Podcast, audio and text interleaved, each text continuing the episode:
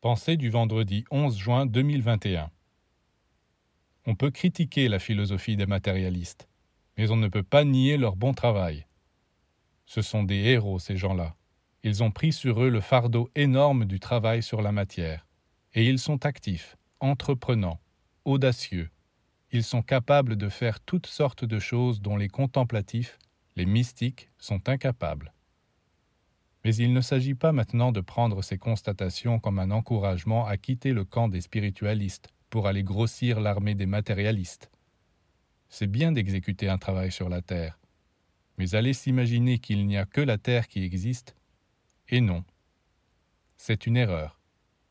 Et quand ils arriveront dans l'autre monde, les matérialistes se trouveront complètement démunis, parce qu'ils n'auront travaillé que pour la Terre. Donc, Voici la meilleure solution.